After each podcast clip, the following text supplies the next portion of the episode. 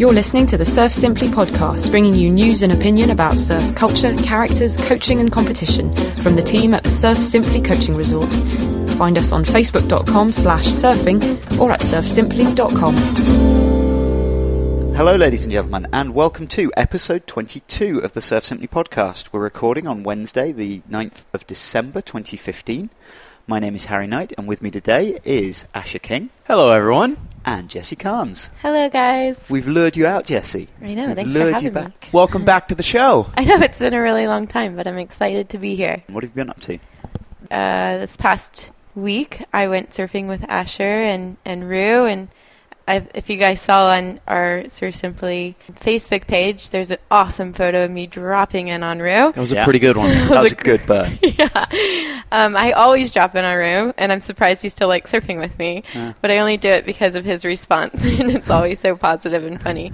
um, but we had a we had a really good time. You just got back from Indo as well. Oh yes, I did get back from Indo. Yeah, that was an experience of a lifetime, and I'm already itching to go right back. Maybe exploring some locations for future satellite projects. That definitely was uh, in in the talk, and the place that I went to was definitely a good potential place to to go and, and to bring guests for sure. And we've, uh, I mean, actually, we've had a good run of surf here. We, we went and, just after the last podcast record, we went and surfed the, uh, the reef around the corner from here, Ash. yeah, I feel like we say this every week, but we've had a really good run of surf. Yeah, that's been fun. I've been having a ball here. My But, uh, my only upset is we had that really good session. We we walked in. It was dark. We walked in at four thirty in the morning to get there because we had to be at work. yeah, a little uh, pre-work a little session. later. But um, we had a really good session. Really nice waves. Nobody else out. And then just coming in, I just took a little inside wave just to get me through to the keyhole in the reef. And smashed my fins into a rock, ripped out the. I haven't ripped the fin box, but there's a massive like tear through the glass where the where the fins have gone in, and the the tips of the fins have all been shredded. Oh. uh, Well, on the bright side, uh, the criticism with FCS2s has been, oh, they, they have to be so easy to pull out because they don't have that fin screw Oh. system. But if there was any situation that was going to pull out FCS2s, it would have been this, and they Like- stayed strong. I, I, yeah. I mean, I was going pretty fast on the wave, and then this rock just sucked up, totally dry. Ran two of my fins into it. It's taken a good chunk out of the tips of the fins. Like I say, the, the glass on the board has failed Oh. before the before the fin boxes failed. Good. I just ordered a, a new board with FCS2 fin setup. So Yeah, I think you can not Yeah, well, worry they're about your fins talking out. They are safe and sound. They are indeed. Let's move on to the news then. And I, I think the biggest thing a week ago, I would have said that I would not have cared whatsoever about the Big Wave World Tour. And then that event at Jaws was incredible. The biggest thing in the news, no pun intended. Yeah. Or maybe yeah, pun in is, is intended. Maybe the pun was intended. That event was. Inc- I mean, actually, it has to be said.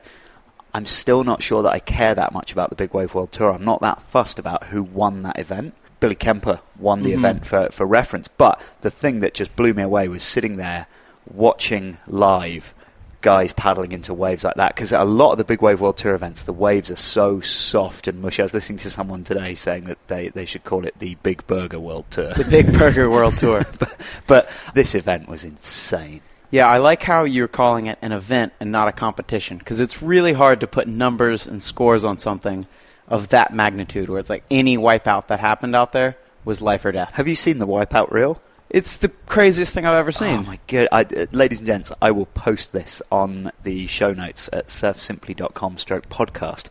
Go and watch the Wipeout reel for that event. It is ridiculous because Jaws is not just. There's a lot of the events that they surf at where the waves are big, but they're kind of soft, gentle roll-ins, and Jaws this just is isn't not that. soft. Oh, some of the GoPro footage that the WSL was was producing out to was incredible. I really I haven't seen any of the GoPro yet because I know that they had a GoPro separate prize was, was something like ten ten thousand dollars for the best GoPro video, and I Yeah. haven't seen any of these GoPro videos yet. It, it's just a it's a different perspective because obviously they're dropping straight down to the bottom of the wave, and Mhm. all you see behind them is like this avalanche of white water, and their faces are so calm and relaxed, and you're just looking at this monster behind them, and yeah, it's a really cool perspective. Even though that they're just sort of going straight down the line, it, it, it's it's it's interesting. You know the waves are big if it looks good on the GoPro footage. Yeah, it- right. GoPros have that tendency of making two foot waves look 20 foot, Yeah. and 20 foot waves look two foot. Yeah, everything, every, all waves on a GoPro pretty much look like they're about shoulder to slightly overhead. Yeah, it's the fisheye effect. So for those that footage to turn out looking huge, I'd say that says something about the, the wave size.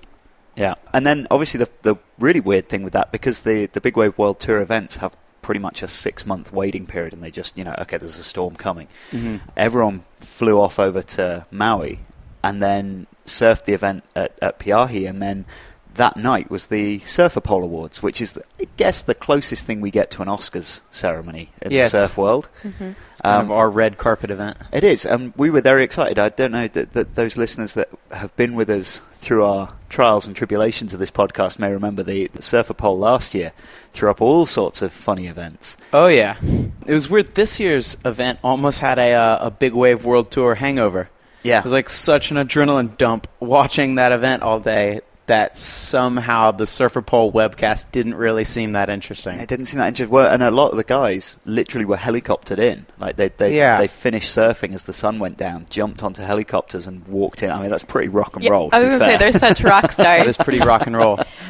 On the note of comparing it to last year's, so last year is obviously that fiasco with Noa Deane and everything, and Yeah. The guys on stage kind of causing a ruckus. Uh, Oki getting drunk. Yeah, I noticed on the What Youth website, so they were nominated for Movie of the Year, Mm-hmm. but they didn't get an invitation to the event.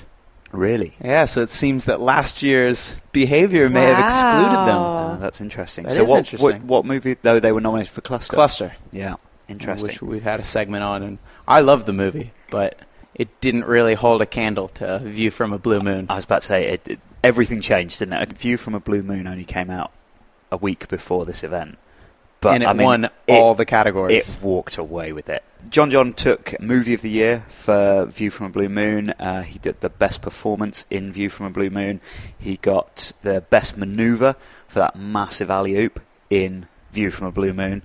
Um, and then finally rounded it off by getting the, the number one slot in the men's, beating Kelly Slater. So, did anyone win anything that wasn't John John Florence? Uh, yeah, a few people did. So that Dane Reynolds, he got the best short for Sampler, and Fisherman's Son that we talked about uh, before on the podcast got the best documentary. The listeners haven't seen that, that is just an amazing documentary. It's very cool, isn't it? Very, um, and actually, the one I was very pleased to see, they did an award for the best web series, and Tour Notes got it. The the thing that Hurley have been putting out with are just little behind the scenes clips Mm-hmm. that Peter King's been taking while on tour with the the Hurley team, and I I really like that. Of all the little web series that go up, I really enjoy the Tour Notes ones. If if anyone hasn't seen them, then then check them out because they're well worth it. And then of course, Carissa Moore won the women's.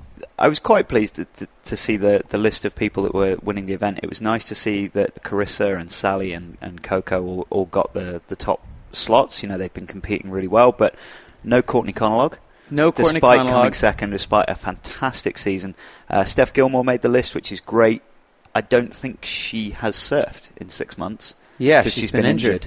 I don't think she's even free surfed in six months. And Alana Blanchard still somehow made the list, which makes me surprisingly angry. Yeah, she's continued her slip down the uh, down the, the poll, but she's still on there. Just to go back to Courtney Conlogue, I've been following her on Instagram and, and Facebook and social media, and it seems as if this year, towards the end of the tour, when she was like in the running for world title, that she did start boosting that sort of social media. So maybe it's because no one really knows about her, even though and she is second in the world. Like, Yeah.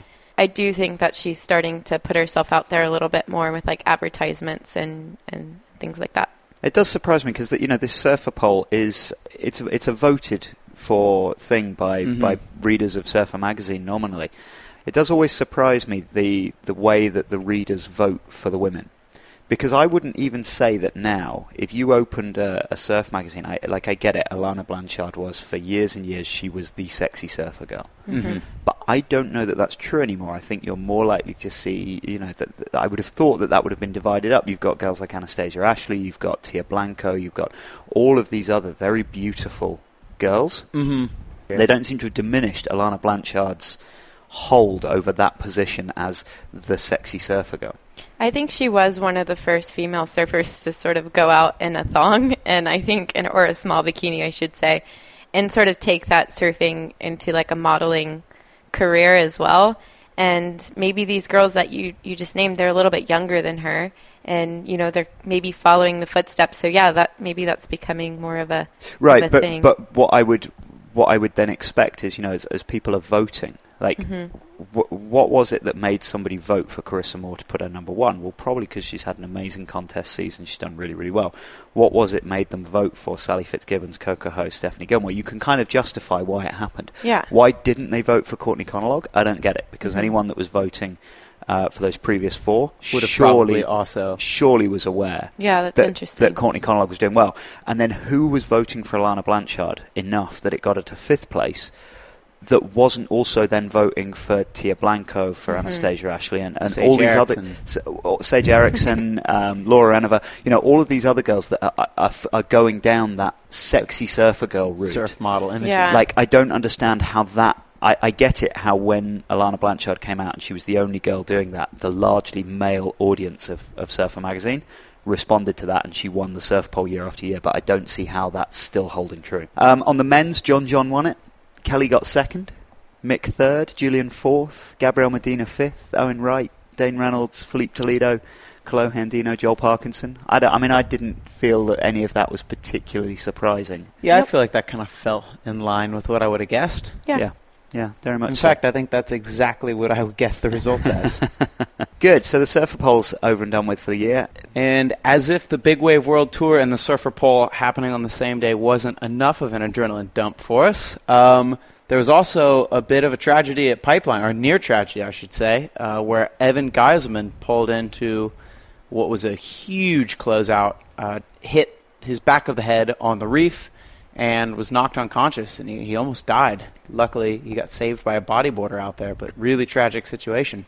Well, potentially tragic situation, yeah. And it, it have you seen the the video Mhm. Uh, where Oh. the, the guy finally kind of gets him up to the surface, and he said he was blue purple by the time he gets him up, and you can see him Yeah. see him trying to put breaths into him. It's a a really good example. You know, all all of the coaches here at Surf Simply, you know, we all do our lifeguard training every couple of years, and I don't know about you guys. Like I've, I, I mean, I know you used to work as a lifeguard, Mhm. Asher, but you know, I feel like that's such a, a fundamental skill. Oh, if you're going to so spend that time in in the, the water, because just out free surfing, you know, I've helped people back to the beach that have been in trouble, Absolutely. and uh, I I think to have that ability to, to help someone who's in trouble, just just so important. I've had a lot of rescues, and administering rescue breaths in the water without a flotation device, without a buoy or anything, is incredibly hard. And imagine you are not at- a big guy. yeah, and imagine doing that at pipeline when it's twenty foot. Yeah. like Yeah. that. That's nothing short of heroic. That's amazing. Yeah. Through all of this, it's kind of cool. I know he went to the hospital and stuff, but it's kind of cool to see him coming out of it and he's okay and, Yeah. you know, nothing really bad happened to him and he's probably going to be out surfing again in the next, you know, 2 weeks or so. So that's that's the cool part. Right, on to the contest then. We had the final round of the Women's World Tour take place, the Target Maui Pro at Honolulu Bay. Jesse, you've been uh, keeping a little eye on the World Tour over the last year? Yeah, I've, I was watching it, and I especially watched this one. It was uh, a nail biter, as they say. Courtney Conlogue and Carissa Moore, and basically it sort of worked itself out as whoever beat the other person won the world title. Yeah, I think I think Courtney had to finish one ramp up, didn't she? If, if Yeah. Carissa fell in the quarters, then Courtney needed to win it, and if, Mhm. if Courtney fell in round five, Carissa needed to get to the semi-finals. So they- they had to have a tier between them. But Yeah, and unfortunately, Courtney um, got put out in round four by Coco Ho, and that's what I want to talk to you guys about because that was such a big heat. There was a lot of things going on. Coco Ho's surfing was incredible this whole contest. Ooh, she stepped it up. She really did. There's a few things, and I'd like to hear y'all's opinion too. Um, I think she was on a bigger board, for one. Big check mark. Yeah, uh, it was not her hometown, but her home country. And I heard rumors that her dad was like out in the lineup with her, sort of pushing her. And as well, Coco Ho got a nine on her first wave, which Mhm. put the pressure on Courtney big time. And Harry and I were talking about this the other day. It looked like Courtney was just.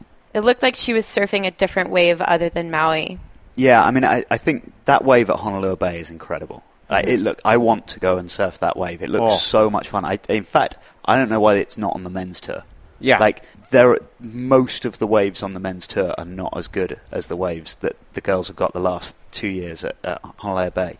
Like it looks incredible, It looks like the perfect wave. but it also looks like one of those waves where you have to to surf the wave. You can't just go out there and surf the way that you surf. You have to surf Honolulu Bay, and you have to do what the wave presents itself. And it, it yeah, we we were talking the other day, Jesse, about how some of the surfers out there just looked like they were really reading the wave, timing the turns, and going through everything at the right pace. It's like at the beginning of the wave, you want more drawn out turns and and and then that barrel opportunity as well. Mm-hmm. And then as the wave sort of ends, they're looking for tighter sort of radius of turns and and multiple turns. Mm-hmm.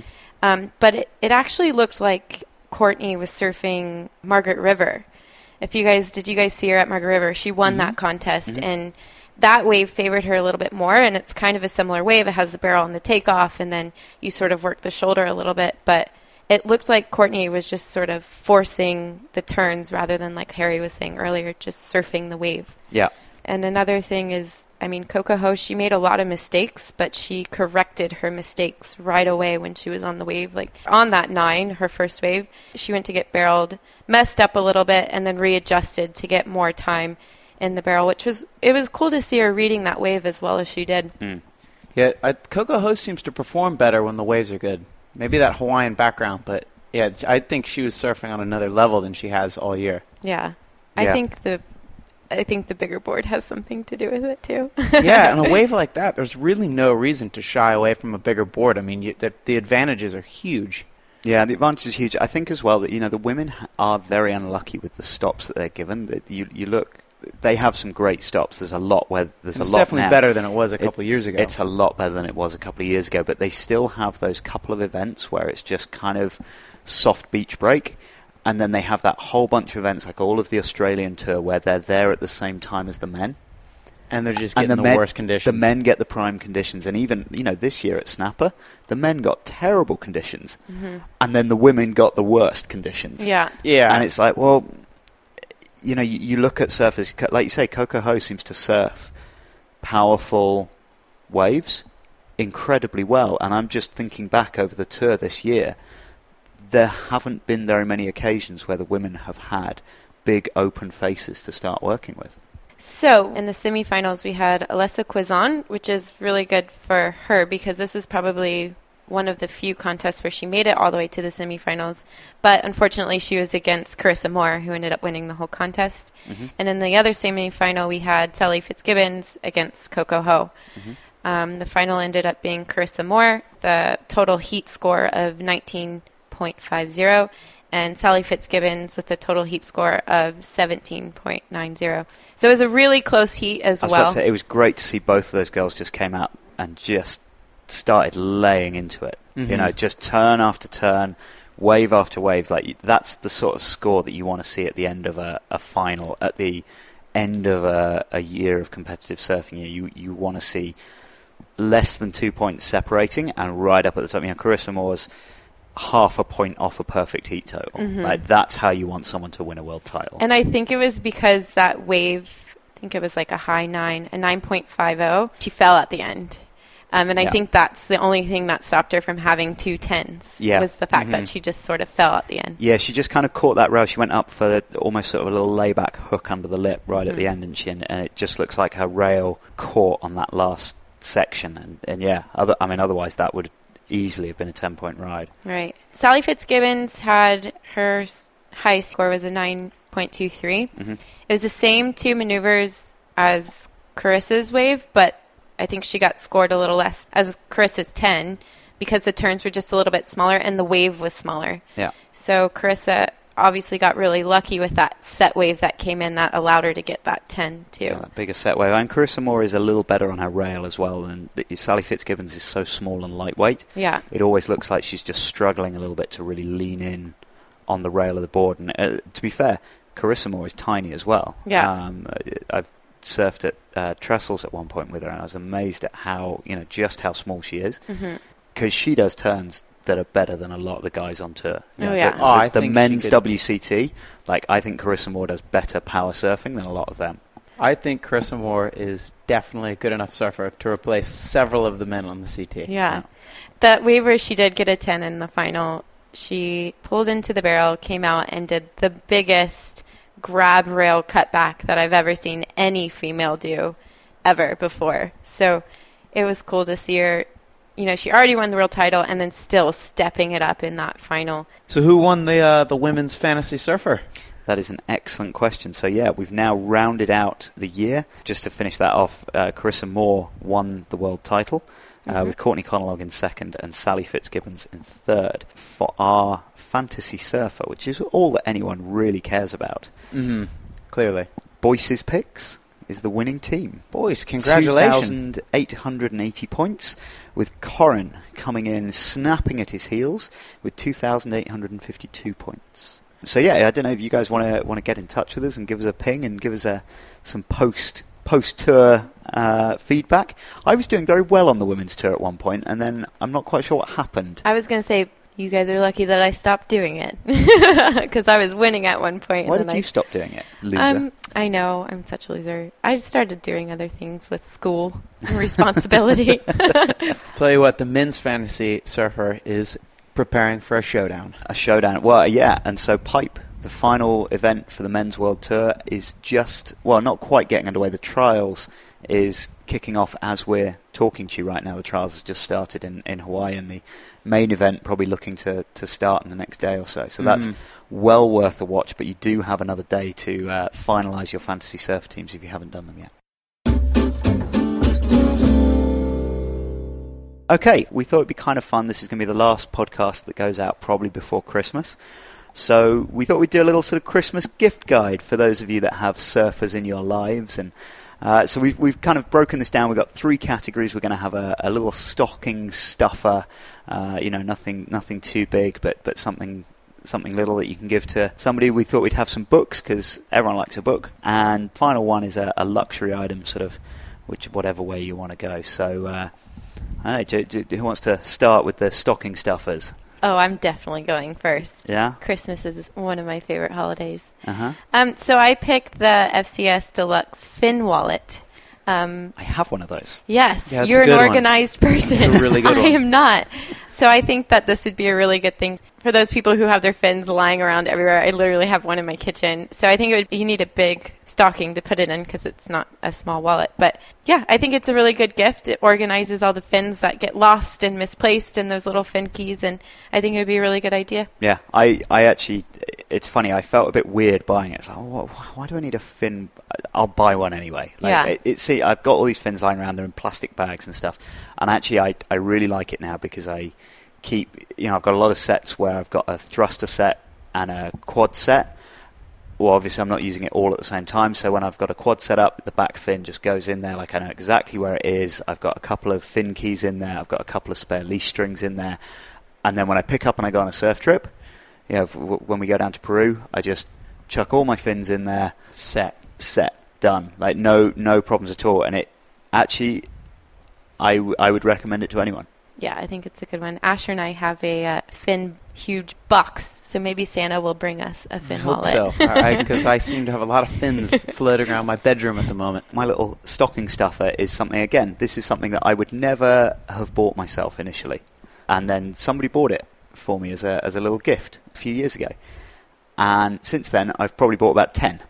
And it is one of those pickle wax remover things. Yeah, those are those are amazing. they save your life. For those of you that never used it, getting wax off a surfboard, especially if you're not lucky enough to live in a sort of fairly warm, sunny climate, getting wax off a surfboard is a pain in the butt.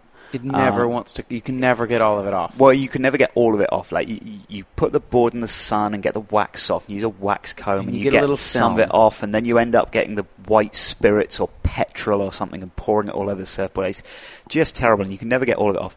These pickles, they're they're really good. They're really efficient. It, all it is really is a sock, and it's full of dust. Uh, it's foam dust. There's actually they go round to all the shapers on the north shore of Hawaii, and they get all the foam dust from the shaping room floors hmm put them in these bright green socks, and you, you literally rub it over, and what, what happens is the, the foam dust kind of leaks out a little bit, gets onto the, the wax that's on the board, which then obviously takes all the stickiness away from it.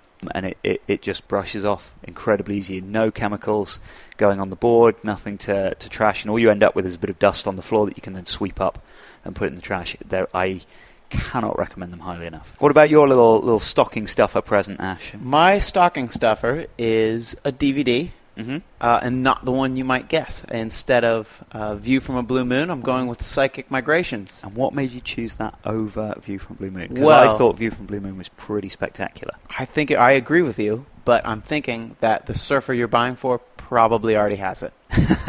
so you don't want to be they the don't, they Yeah. should do. We don't. You don't want to be the one that double gifts. So safe bet. Psychic Migrations, amazing movie. Would have won Surfer Poll any other year, but John John Florence had to come through and change the game. There we're good. So on the on the book front, I'm going to recommend a book that I just finished reading, uh, which is Waterman by David Davis. It's uh, a biography of Duke Kahanamoku. I found it super super interesting. He's a a very influential character in surfing, but also a real sort of legendary swimmer and just a an ambassador. I mean, he he pretty much was employed by Hawaii to be an ambassador for. Yeah. Very, very interesting book. Thoroughly recommend it. And myself and Asher are actually going to be talking to David Davis for the next episode. We're going to interview him. So, Which I am very much looking forward to. yeah. So, yeah. Uh, Waterman by David Davis is my book. Jesse? Mine is so I went on Instagram and I saw this artist, and he's kind of like Andy Davis influenced. Mhm. Um, he's based out of Australia. His name is Jonas Clayson, I believe, and it's a book not for everyone. It's a it's a child's book, but it's a surfing animal book from A to Z. And the reason why I got that was for my niece. Okay. She's two years old, and I am the surfing aunt, and I want her to surf with me one day. But um, I think if you guys have any kids out there, younger kids, of course, I think it would be a really good book. Yeah. I, I love it when you have a, you know, even kids' books, when they're beautiful kids' books, they, they survive and they endure. Like, we, we, I've got a stack. I say I've got a stack. My mum has a stack of my old kids' books, and there's a whole bunch that just, you know, got tossed out, regifted, sent to the charity shop or whatever. Mhm. But there's a whole bunch where they're just beautiful. Yeah, this one's it's a gorgeous book. I'm Yeah. so excited that I got it and found it. And actually, you mentioned Andy Davis. Andy Davis did a kids' book as well. Andy Davis and Andrew Kidman did a, a kids' book called Way of the Bird, and it was Andrew Kidman's photographs, which Andy Davis then drew surfers all over. Oh, Which cool. was super it's- beautiful. It's very beautiful, very uh, a very cool little book. What's your book, Ash? So I've talked about this book before on the podcast, The History of Surfing by Matt Warshaw. Oh, mind-bogglingly good book. That is required reading for all listeners, guys. It is the, just the most interesting book. Uh, surfing history is so rich in stories, and Matt Warshaw does a really good job as a storyteller. Uh, he really kind of paints a colorful picture of the whole history of our sport that's led us up to now. Yeah. And it, it is a big read, but it's worth it, and it's also a beautiful coffee table book. Tons of cool photographs. Yeah. You're going to want that in your house. Yeah, I think. It, I mean, had I not just finished reading Waterman, I would definitely have put the history of surfing on that Mhm. list. It's just just awesome. So, lastly, then, little luxury. Asher, what was your? Uh, I went. Uh, I went very luxury on this one. Oh, yeah? So I've been having a lot of fun with alternate designs lately, and a friend of mine, uh, actually a friend of mine and Jesse's, from back in Florida, just started a new surfboard label called Black Rose Manufacturing, and Uh-huh. he specializes in alternate designs. So these surfboards are really inspired from uh, kind of mid-length single fins from the 70s, uh, similar to the heavy uh, nose riding logs from the 60s. But they're not just doing copies; they're doing really updated versions with new foils on them and bottom contours. So they're That's taking pretty cool. inspiration from the past, but they're really functional. These boards aren't just pretty, heavy resin tent boards that are meant to hang on the wall. They work unbelievable. very cool. I was lucky enough to surf them a couple of the prototypes last time I was in Florida, and they went amazing. So Mhm. I'm going to recommend that you guys go ahead and get a mid-length single fin from Black Rose. very cool. Jesse, If I lived in the States, I, I think this would be something that I would want you two to get me for Christmas. uh-huh. Ah. Um, unfortunately, we live in Costa Rica and they do not sort of ship out here, but it's um, a Fanatic Fin subscription. oh, I really want this too. I know. It was pretty cool. And Fanatic Fins is basically like the old version of Netflix, but for fins. So they send you a set of fins that you like, you try them out, and then if you like them, you keep surfing them, or you get a, another set of fins sent to you. It's a really good idea for those surfers who are trying to find that perfect fin. We all know how expensive fins can get. So the Fanatic sort of fin subscription allows you to try all different types of fins for I think it's like twelve ninety four a month. So I, I think it is on the luxury side. Obviously that adds up. But if you get a year long subscription, you're going to have a lot of knowledge with fins from all different shapes and sizes, and you can really sort of change your surfing based on that. It's it's such a cool idea, fin. isn't it? You just uh, get the fins in the post, surf them, and then when you're ready to try something new, stick them back in the post and, uh, and, and wait for the next set to come. I would love them to expand that service because I think I'm right in saying right now it's only a US based service, isn't it? But yeah, it's only. I, I feel like it's only a matter of time before that expands out to, yeah, to Europe, to Australia, and it might be a while. We might have to get postal addresses out here before we can yeah, we might need that. So my luxury item, again, this is something we've spoken about on the podcast uh, quite a little bit over the year, uh, is Trace, little motion tracker GPS receiver that, that goes on the front of the board and it measures a lot of the metrics for, for how you're surfing on the board. I feel like having a you know something like a GoPro or something that records your surfing is is a cool novelty for a couple of surfs. But then I found when I've done it, I've kind of gotten a bit bored with it, and I've gotten, mm-hmm. a, you know, it's only it's all that same angle. You kind of get over it a little bit. With Trace, I've found that the amount of data that I'm picking up each session is constantly pushing me to surf better and better and better. I can see how on rail I'm putting the surfboard. So I can cool. see how fast I'm going. I can see how many waves I'm catching, and it pushes me every session that I go out with that thing on the board. Mm-hmm. It makes me want to surf a little bit better. It also sort of tracks the distance that you paddle, and I know a lot of our listeners and past Surf Simply guests, you know, question us about their paddle fitness. And I think it's a really good way to sort of push your paddling and, and to see how much you're paddling each session to sort of start mm-hmm. thinking about increasing that wave count. Yeah. So it's a really good tool to sort of not only push your surfing but push your your paddling fitness as well. For the price, it's a lot cheaper than a GoPro. It's a lot cheaper than you know the Rip Curl GPS watch, and the amount of data that that thing pulls in is just phenomenal. And I, I, I think that it's going to get better and better and better. And I'm, I'm very excited to say that myself and Ru spoke to David Lokshin, who is the CEO of Trace. So I've actually got a little interview with him for you guys to listen to. You're listening to the Surf Simply podcast. David Lokshin, you are the co founder and CEO of Trace. I think that's correct, isn't it, David? Yeah, that's right. Thank you for having me. For those of you guys that don't know, David grew up in Southern California. He's got a bachelor's degree in applied mathematics from Harvard University and has now started applying that mathematics background to surfing. David, do you want to give us a, uh, the official line? Like, what, what exactly is Trace? Sure. So basically, Trace is an action sports tracker. It's a small sensor that goes on the nose of your surfboard and tracks everything about your surfing.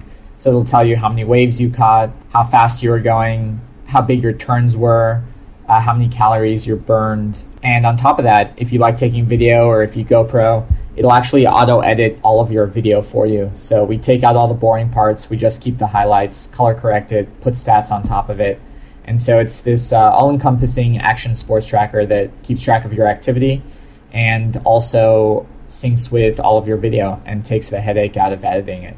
I've been using Trace for about a year now. I think I'm right in saying you, you started a Kickstarter campaign in the end of 2013?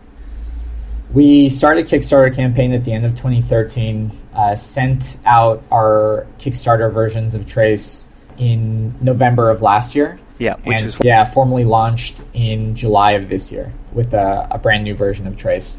Yeah, and it, it, I think I'm right in saying that Kickstarter campaign may be one of the first sort of crowd-funded surf products that I was aware of anyway, of, of trying to use crowdfunding to generate a, a surf-related product. How did you guys find the traction for that? Did, did, was there a good pickup on it, or did it, did it take quite a bit to get it going? Uh, it took quite a bit to get it going, but there was awesome traction on it. At the time, Kickstarter was still fairly new, and we were, I think, one of the top 1% projects that had launched at that point on Kickstarter. So we raised more than $160,000 over the course of 30 days, and a lot of it was just grassroots reaching out to surf schools, reaching out to surf publications. It works for other sports like skiing and snowboarding as well, so reaching out to those folks So, when you first uh, got the idea for doing Trace, was it primarily for skiing and snowboarding, and then surfing came afterwards? Yeah, exactly. So we launched. We were working on a whole bunch of ideas, and we launched an app called Alpine Replay at the time, which is now the largest network of skiers and snowboarders in the world. It's half a million plus users on the platform. And we always wanted to be more than just an app. We always wanted to build the hardware. And so became the platform on top of which that we created the sensor and launched on Kickstarter. Very cool. So, am I right in saying so? Alpine Replay took the GPS and the inertial sensors from inside the phone to provide the data. You know, you put, turn it on, put the phone in the pocket, go skiing, go snowboarding, and that's then tracking you down. And what you've done with Trace is to take uh, similar hardware and put it into a, a, a box that can be mounted to the ski, the snowboard, the surfboard, or whatever. Yeah, and, and it's way more involved than that. So there are more sensors in Trace than um, in the phone, a much more powerful GPS. So it's anywhere between 10 to 100 times more accurate than what the phone can give you. Uh, comes in a super small package. You don't have to use the phone's battery. So that was kind of the thought process behind Trace is your phone is great for a lot of things, but for a lot of the, these sports that we're going after, you really need something dedicated. So, can you just talk a little bit about how accurate the GPS is in the Trace device that goes on your board, the current version of the hardware, uh, compared to say what might be in in, the, in someone's iPhone? It's hard to explain without showing you a picture. yeah, uh, podcast you know, probably using, isn't the best format. yeah, exactly. Of using like a phone versus using uh, a Trace, but it's it's infinitely more accurate. And when you see the results, it's just it's eye opening.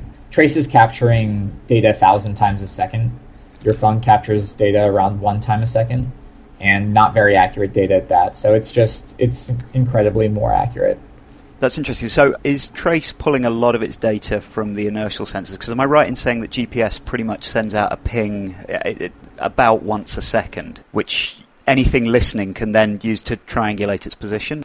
Yeah, so without getting too technical, uh, that's exactly what's happening. Is uh, satellites are sending down signals, and there's a lot of math behind figuring out where you are. Yeah. But there's a lot that goes into that. So signal strength and antenna is one thing.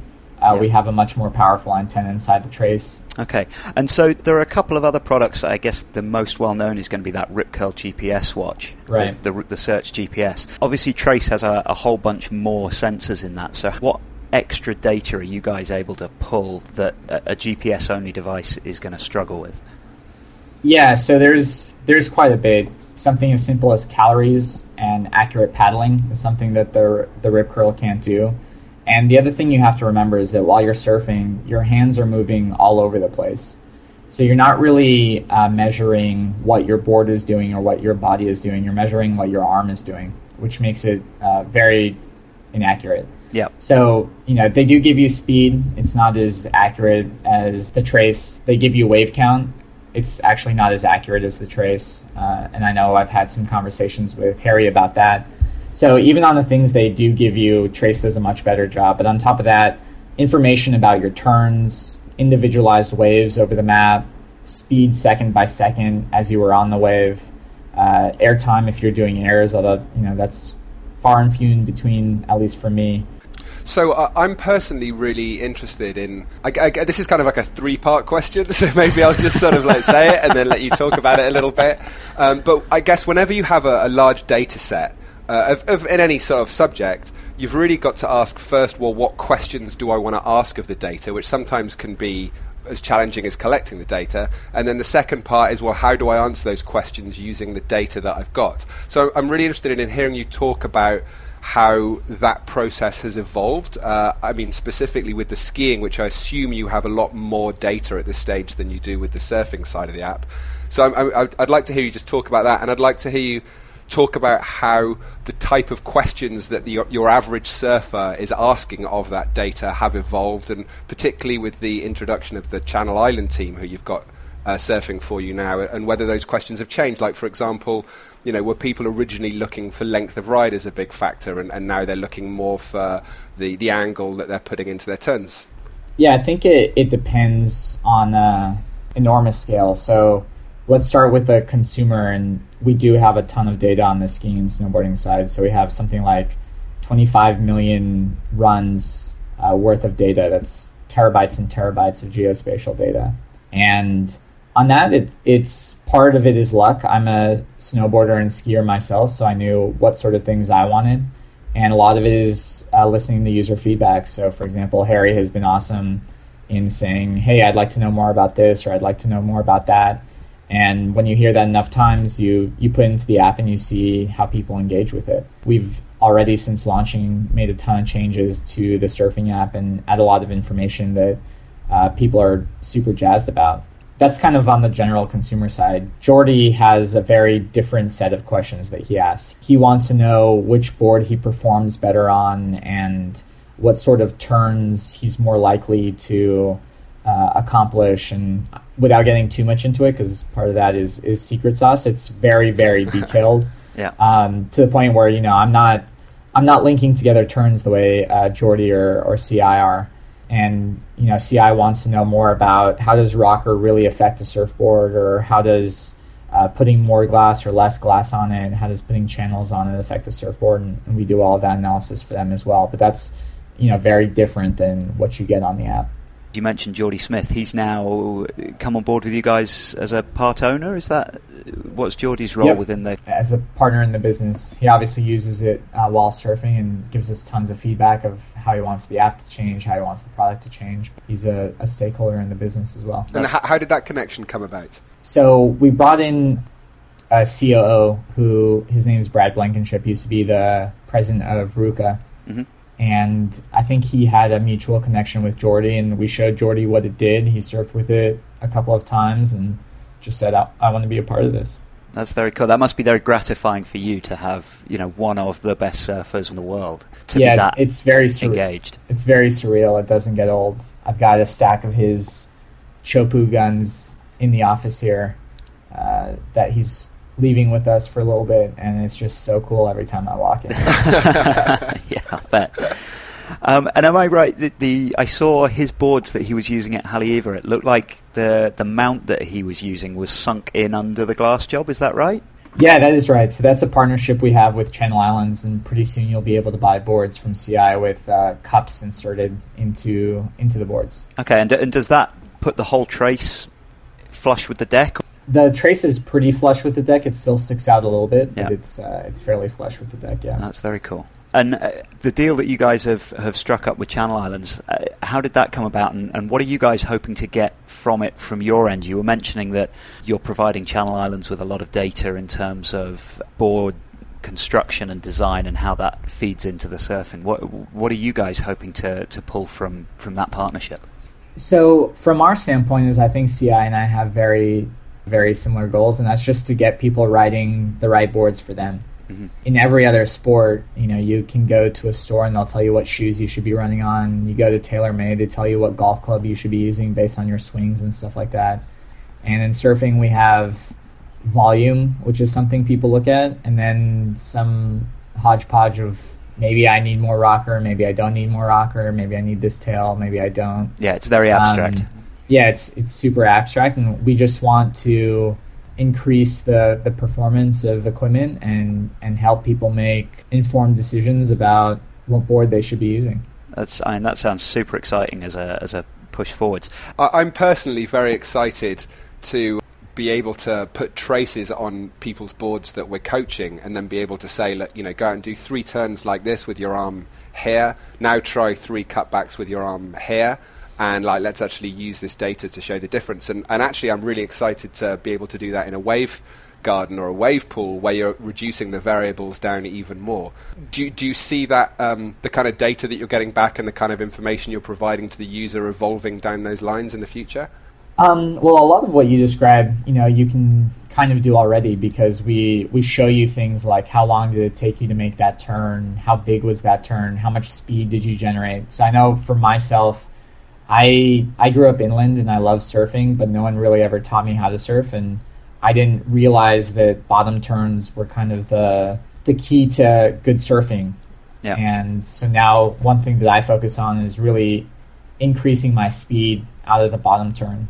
And Trace will show you that. And I've done a pretty good job of getting better at it.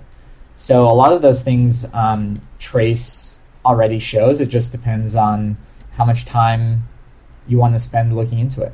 So actually, that just leads me on to something else I wanted to ask you about. I got the impression that you know you've got this background in, in skiing and snowboarding, and I just wondered if you could tell our listeners a little bit about your personal sort of surfing experience and how you got into surfing and yeah, I am lucky enough to live in Southern California where for years and years actually my dad and I skied and surfed on the same day. His birthday is on January 14th and uh, we'd go up in the morning and ski and then we'd come down in the afternoon and we'd surf. So I started uh, boogie boarding just, you know, as a kid. My grandparents had a small place. They lived in Carpinteria, which is near Rincon. And I actually took uh, my first lesson with one of Matt Moore's sons. He's a famous shaper from that area. And after the lesson, his son gave me one of his beater boards, and that was kind of it. You know, once you once you surf, it's game over. You get hooked for life. So I was probably 11 at the time, and I've been surfing ever since.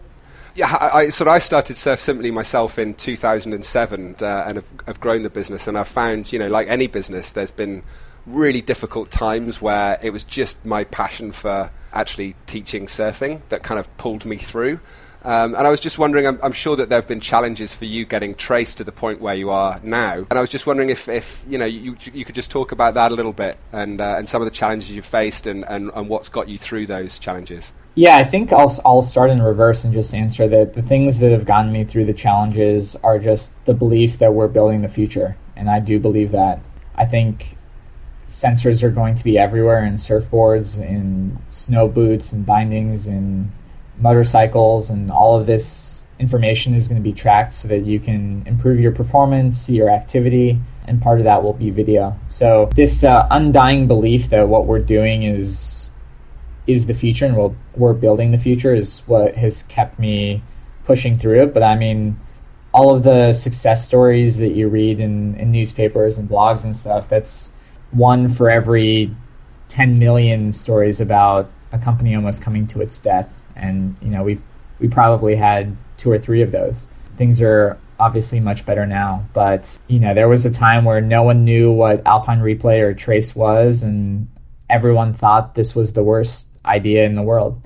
I remember I went to go see my college roommates, and I was showing them the first version of Alpine Replay when we had maybe 50 users. And I remember my roommate in college, he just looks at me and he goes, This is really cool. And there was a little bit of a pause, and he goes, So when do you think you'll start looking for a real job? and, uh, you know, he didn't he didn't mean it as as dispiriting or anything like that. He was just he saw it kind of as a gimmick, as a toy. So we've come a long way since then. Yeah, fantastic. Um, I actually just wanted to, to backtrack very briefly, and we, we were talking about the Kickstarter campaign, and y- your dad was the other co-founder of the project. I think I'm right in saying. Yep, that's right. And, and is is he still involved, or is, is he? Oh yeah, he's still very much involved. That's fantastic. Yep. And and what did you guys find going from you know when you put the Kickstarter campaign together? You had a, a prototype that was sort of working and giving you some data what were the biggest challenges going from that to, to a full scale production where you're now you know turning out thousands of units? There are all sorts of things that go wrong when you go into mass production that you can't foresee. You know, the way we were waterproofing things mm-hmm. worked when we were making 10 versions, but didn't work when we were making a thousand versions. Right. That was probably the biggest problem that we had. We completely underestimated how much corrosion there would be from the ocean. We uh, totally underestimated how much force there would be on the clipping arms in the first version of Trace. Yeah. So uh, lots of lessons that we learned there and, and transferred to a new product. But uh, yeah, I mean, everything changes. When you go from making 10 and making sure every screw is screwed in properly with the right torque and to go to making a thousand a day, it's, it's different. Yeah, yeah, I can believe it. And so where, where do you see Trace going next? I mean, I've seen some quite cool videos. I saw a couple of guys using it to measure their downhill mountain biking. I saw one guy using it to auto edit his footage of his paragliding. That was very cool. Where do you guys see Trace going next? Yeah, so we see Trace as a platform for all sports. So expanding sports and uh, making those activities that you're passionate about more fun. And I can honestly say that Trace has made surfing more fun for me. I can take a look and see if I'm reaching my goals in terms of waves that I'm catching. Um, are my rides getting longer? Are my turns getting bigger? To just, it's cool to be able to share those videos from time to time. I guess from just a, a vanity standpoint, expanding into more sports and, and kind of the mission of the company is helping make those activities that you're super passionate about, increasing the engagement in that activity and, and making it measurable, shareable, and comparable. So I, it's it's really uh, heartwarming to hear you say that. Actually, I completely agree with you. Um, so as we've sort of developed Surf Simply over the last decade or so, we've been fighting this uh, sort of cultural idea that you know surfing can't be taught, and I'm sure that well, you, you, already mentioned that you like like us when we grew up and came to surfing, like coaching didn't really exist other than the sort of entry level learn to stand up type of lessons, or the really uh, kind of advanced level coaching for the the top competitors.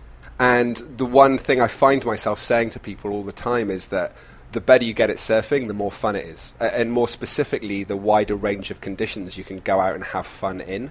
Uh, and I believe quite firmly that having more data helps people get better quicker uh, it, it, removes all of the doubt about what the variable was that, that's affecting people surfing, and it helps them isolate what the limiting factor is in their surfing, which they need to work on as a priority first in order to progress. Just from my own point of view, I think Trace is going to be one of the most in- important tools that, that we're going to be using going forward. So, uh, yeah, thank you very much for all of the work that you've put in to bring the product to market. Thank you. I appreciate that, and stoked that you guys have so much fun using it. Thank you very much for speaking no to us, David. I uh, I really enjoyed this. Thank you, guys. Yeah. Bye bye. All right. Thank you. Bye bye. That was really cool. Very insightful. Yeah, and I mean Trace is such a cool product. I mean, guys, you should check it out as soon as you can. They're so much fun to play with. Yeah. Nearly time for us to leave you. Just final closing our what to watch section that we do each week. We mentioned this last week that we would uh, watch View from a Blue Moon and come back to you. Uh, myself and Asher and Ru all watched it last week. Had a little pizza party, a little viewing party, a couple beers, a little bit of John John Florence surfing. And uh, yeah, I mean, if you go online, you will find over and over again people frothing and raving about the film. But I, I, think it is just genuinely worth pointing out. Some of you may remember a few years ago the, the movie Art of Flight, which was a snowboard movie that was produced by Red Bull and this company called Brain Farm. And Brain Farm is also the company that's now done uh, View from a Blue Moon. And the production values that they brought to Art of Flight, the way that it upped the game in, in what a snowboard movie should look like. Absolutely amazing. I mean, they, they've done the same thing to surf movies with this. That the production value of, I mean, the surfing is incredible. Mm-hmm. Visually, it's beautiful. The whole thing shot on phantom cams. But both of those things have been done in the past, and I think that the thing that you can see in this movie is just that increase in production value that's been brought to it, the whole stitching together. You know, someone's gone out and just recorded all these little sound bites to put in over the top of the, the video footage. To and just incredible. Yeah, uh, it, it's kind of hard to, to, to explain in a way, but watching that movie is like watching a Hollywood production of, of a surf film. Yeah, I, there there has been nothing as pivotal in the filmmaking department for surfing since in the original Endless Summer. I mean, I don't think anything has ever captured surfing kind of in all the beauty that it has to you know to the, to eyes that have seen it before. You know, yeah. it kind of captures everything that you want about travel. You know how mesmerizing these waves are. It, it two thumbs up, greatest yeah. surf movie ever made. Yeah, I, I think as a movie, it has raised the bar on what people are going to produce, and I'm really pleased to see because there has been like this little movement in the last year or so of this super, you know, Kai Neville lo-fi VHS. Oh look, we're filming on VHS because it's cool, and to see John John just go the exact opposite way and film on these seventy thousand dollar cameras and have multiple helicopters flying around trying to get cool panning shots as he's doing some, you know, really groundbreaking surfing.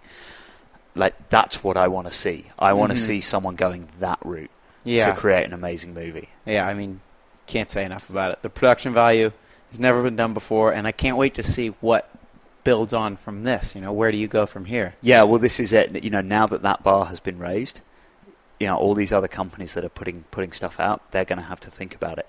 That said, you say, uh, where do we go from here? We mentioned a couple of uh, episodes ago the Samsung WSL virtual reality surf clip. Yeah. And uh, one of the things I found this week is that GoPro have made one as well.